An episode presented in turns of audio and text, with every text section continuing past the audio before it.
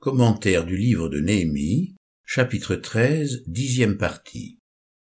Après la profanation parmi les sacrificateurs, il s'agit maintenant de la profanation au sein du peuple.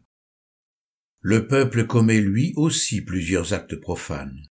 Le premier concerne le versement de la dîme. Verset 10. J'appris aussi que les parts des Lévites n'avaient pas été livrées, et que les Lévites et les chantres, chargés des offices, s'étaient enfuis chacun dans son champ. Le peuple s'enrichit de sa dîme, autrement dit, il use de ce qui appartient à Dieu, en vue de sa propre satisfaction. Nous pouvons comprendre à quel point la tâche de Néhémie est difficile, car il se heurte à Mammon, le dieu de la richesse. Aucun serviteur ne peut servir deux maîtres, car ou il haïra l'un et aimera l'autre, ou il s'attachera à l'un et méprisera l'autre. Vous ne pouvez servir Dieu et Mammon. Luc chapitre 16, verset 13.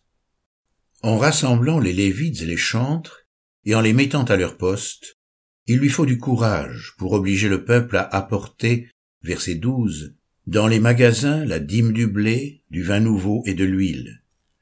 L'effort lui arrache cette prière, verset 14. « Souviens-toi de moi, ô mon Dieu, à cause de cela, et n'efface pas les actes de piété que j'ai accomplis à l'égard de la maison de mon Dieu et de ses observances. » Les questions d'argent dans l'Écriture ont toujours requis le plus grand soin. Aussi Néhémie confie-t-il, verset 13, la surveillance des magasins à des hommes qui ont la réputation d'être fidèles, avec la charge de faire les distributions à leurs frères. Le peuple, entraîné par l'appât du gain, avait franchi l'étape suivante en profanant les sabbats. Ces jours étaient entièrement consacrés à Dieu, réservés au culte et propices à la réflexion spirituelle et au repos.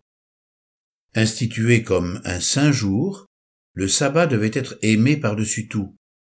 Si tu retiens ton pied pendant le sabbat pour ne pas faire ce qui te plaît en mon saint jour, si tu qualifies le sabbat de délicieux, de jour saint de l'Éternel, de glorieux, et si tu le glorifies en ne suivant pas tes voies, en ne te livrant pas à ce qui te plaît, ni à de vains discours, alors tu feras de l'Éternel tes délices, et je te transporterai sur les hauteurs du pays, je te nourrirai de l'héritage de Jacob ton père, car la bouche de l'Éternel a parlé.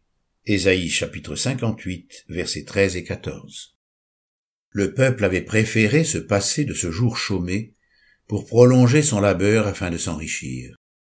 Ces jours-là, les étrangers s'empressaient de venir à Jérusalem pour y vendre leurs produits. Le jour consacré au Seigneur était utilisé pour la satisfaction matérielle du peuple.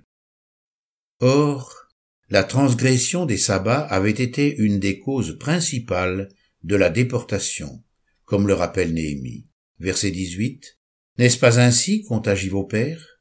Notre Dieu a fait venir tous ses malheurs sur nous et sur cette ville. Et vous, vous augmentez sa colère contre Israël en profanant le sabbat. Néhémie est conscient qu'il s'attaque là à des intérêts financiers jalousement défendus. Conscient des dangers qu'il encourt, il agit pratiquement en militaire, comme l'indique notre récit. Verset 19. Puis, dès que les portes de Jérusalem furent dans l'ombre, avant le sabbat, je dis de fermer les battants et je dis de ne les ouvrir qu'après le sabbat. Je plaçai quelques-uns de mes jeunes serviteurs aux portes pour empêcher l'entrée des fardeaux le jour du sabbat. Alors les marchands et les vendeurs de toutes sortes de produits passèrent la nuit une fois, et même deux, hors de Jérusalem. Je les avertis en leur disant « Pourquoi passez-vous la nuit devant la muraille ? Si vous recommencez, je porterai la main sur vous. » Dès ce moment, ils ne vinrent plus pendant le sabbat. Je dis aussi aux Lévites de se purifier et de venir garder les portes pour sanctifier le jour du sabbat. La tension et la crainte que provoquent de telles décisions dans l'esprit de Néhémie se ressentent également dans la prière qu'il adresse en cette occasion. Verset 22b. « Pour cela aussi, souviens-toi de moi, ô mon Dieu, et protège-moi selon ta grande bienveillance. » De la cupidité à l'impudicité, il n'y a qu'un pas.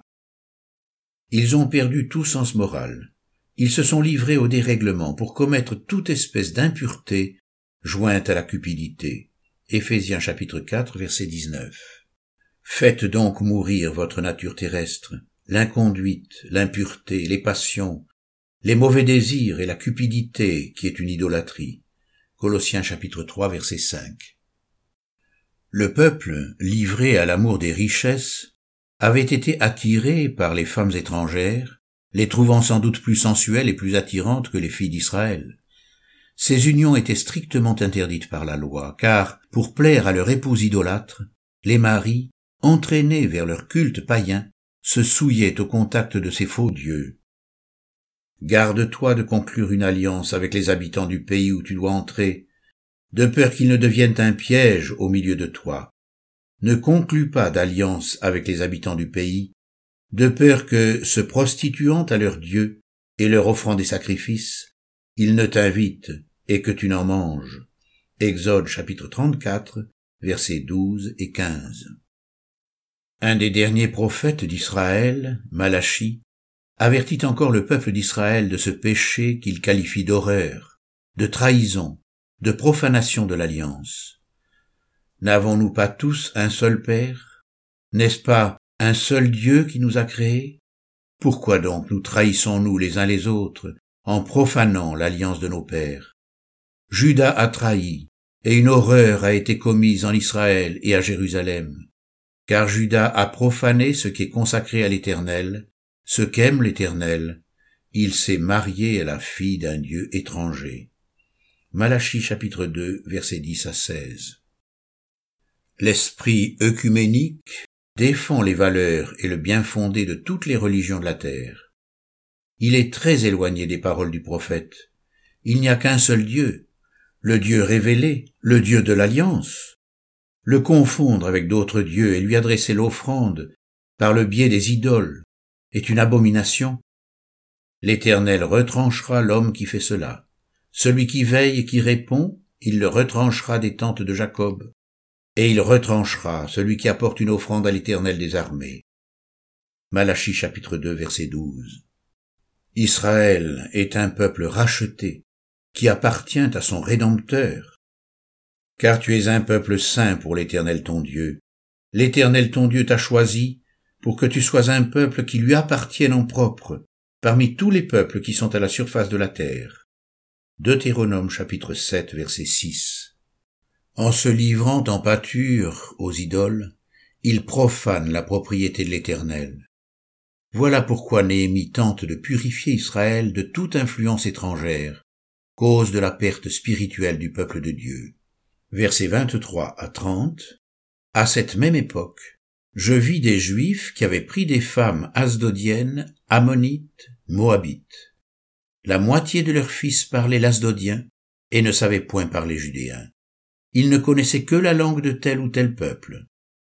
Je leur fis des reproches, et je les maudis. J'en frappai quelques-uns, je leur arrachai les cheveux, et je les fis prêter serment au nom de Dieu en disant, « Vous ne donnerez pas vos filles à leurs fils, et vous ne prendrez pas leurs filles, ni pour vos fils, ni pour vous.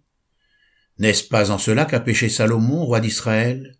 Il n'y avait pas de roi semblable à lui parmi la multitude des nations. Il était aimé de son Dieu. » Et Dieu l'avait établi roi sur tout Israël. Néanmoins, les femmes étrangères l'entraînèrent aussi dans le péché. Faut-il donc apprendre à votre sujet que vous commettez un aussi grand crime et que vous êtes infidèle à notre Dieu en prenant des femmes étrangères? Un des fils de Yoyada, fils d'Eliashib, le souverain sacrificateur, était gendre de Sambala, le Horonite. Je le chassai loin de moi. Souviens-toi d'eux, ô mon Dieu, car ils ont souillé le sacerdoce et l'alliance des sacrificateurs et des Lévites. Je les purifierai de tout étranger. Ce récit appartient à l'économie ancienne, mais il nous instruit sur la gravité du péché de profanation et la nécessité pour nous de respecter les choses saintes. Face à de pareilles offenses, la réaction de Néhémie nous rappelle qu'il est nécessaire de nous laisser purifier de telles iniquités. La violence avec laquelle il réagit peut nous surprendre, mais cela ne nous rappelle-t-il pas l'attitude de Jésus chassant les vendeurs du temple? La Pâque des Juifs était proche, et Jésus monta à Jérusalem. il trouva établis dans le temple les vendeurs de bœufs, de brebis et de pigeons, et les changeurs. Il fit un fouet de corde, et les chassa tous hors du temple, ainsi que les brebis et les bœufs. Il dispersa la monnaie des changeurs, renversa les tables, et dit aux vendeurs de pigeons, « Ôtez cela d'ici, ne faites pas de la maison de mon père une maison de trafic. » Ses disciples se souvinrent qu'il est écrit, « Le zèle de ta maison me dévore. » Jean chapitre 2, versets 13 à 22. La colère qui l'animait n'était pas une colère humaine, mais la manifestation d'une sainte indignation. La maison du Dieu très saint était devenue, selon l'expression biblique, une caverne de voleurs. Des hommes peu soucieux de la gloire de Dieu profitaient des actes de piété de leurs coreligionnaires pour s'enrichir personnellement. Ils ne se souciaient guère de la sainteté des sacrifices offerts. Ils profanaient les choses saintes.